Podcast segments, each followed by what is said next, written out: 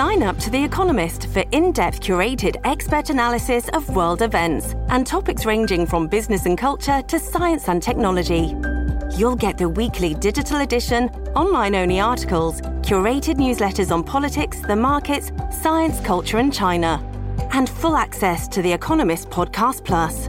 The Economist is independent journalism for independent thinking. Go to economist.com and get your first month free. This episode is brought to you by Shopify. Whether you're selling a little or a lot, Shopify helps you do your thing, however you cha-ching. From the launch your online shop stage, all the way to the we just hit a million orders stage. No matter what stage you're in, Shopify's there to help you grow. Sign up for a $1 per month trial period at shopify.com slash special offer, all lowercase. That's shopify.com slash special offer. Storie Libere presenta 18 novembre 2022, io sono Alessandro Luna e queste sono le notizie del giorno.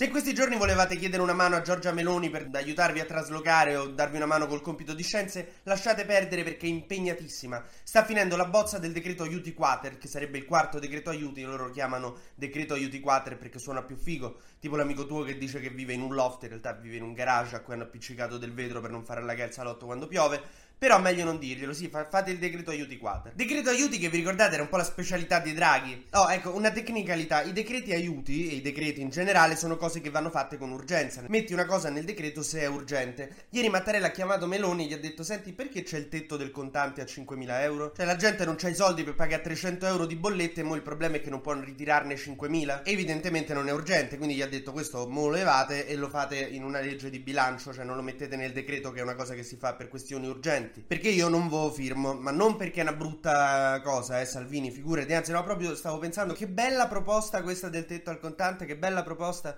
del cazzo che ha detto presidente? No niente che è bella proposta però non è urgente. Cioè l'unica ragione per cui dovresti poter prelevare 5.000 euro è che ne so se devi andare a un rave per tre giorni quindi però quelli li avete vietati quindi che comunque i rave gli spacciatori non pagano le tasse e mh, comunque girano soldi un sacco in contante. Quindi secondo me se vi parlaste Salvini vi trovereste anche d'accordo su molte cose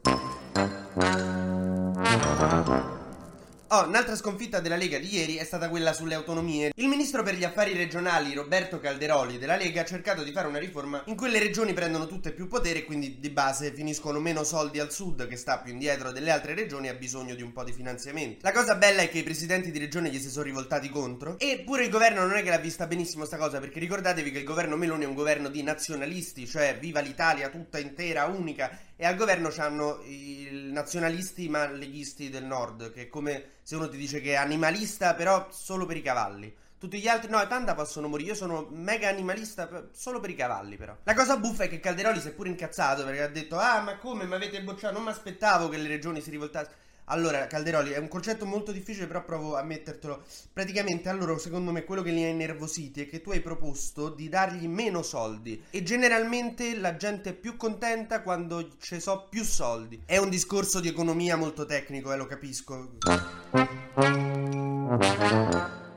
Nel decreto aiuti quater c'è anche la flat tax al 15% per tutte le partite IVA con un fatturato fino a 85.000 euro. Nel frattempo il super ministro degli interni Matteo Piantedosi ha proposto un decreto di flussi europeo per gestire tutti insieme l'immigrazione e ha annunciato trionfante siamo riusciti a far tornare in cima all'agenda il tema della gestione dei migranti. Siamo riusciti a tornare a far parlare dei migranti in Europa? Sì, però non facendo una gran figura.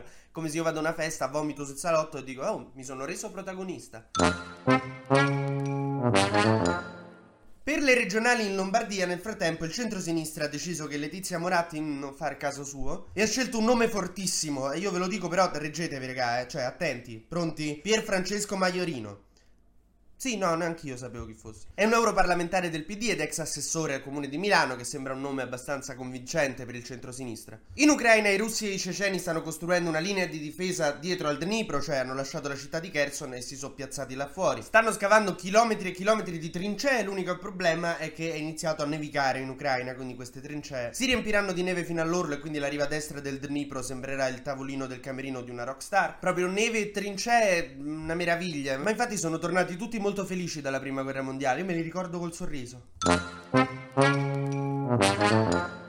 Mentre il ministro degli esteri russo Lavrov si è scoperto che in realtà a Bali era effettivamente stato ricoverato in ospedale in terapia intensiva, anche se lui aveva smentito la notizia e aveva detto che era una fake news. In realtà l'ospedale ha confermato, ma è tipico degli uomini un po' insicuri far finta, insomma, nascondere il fatto che sei stato malino e invadere l'Ucraina. Ma chiudiamo con la notizia davvero importante perché eravamo tutti molto preoccupati che Luigi Di Maio potesse non trovare più lavoro. Insomma, io avevo una seria preoccupazione per la sorte di questo ragazzo che comunque è un tesoro italiano e bisogna dire è riuscito a trovare la sua strada. L'Unione Europea l'ha indicato come nuovo commissario inviato speciale nel Golfo Persico, notizia alla quale Di Maio ha reagito dicendo wow, avevo sempre sognato di vedere il Sud America.